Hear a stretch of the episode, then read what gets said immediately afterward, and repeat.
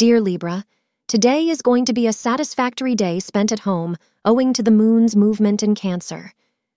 You realize the beauty of your family, and they too recognize your selflessness towards them.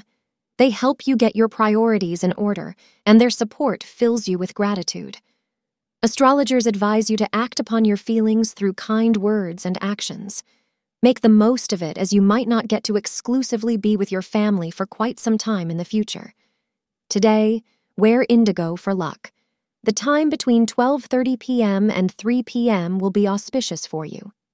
You may attend a social or family function today and may find that someone very interesting is in attendance at the party. It may be that a family member is able to introduce you to a special guest with whom you share many interests.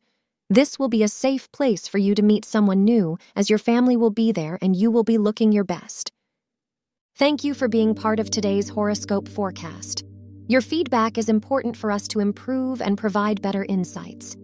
If you found our show helpful, please consider rating it.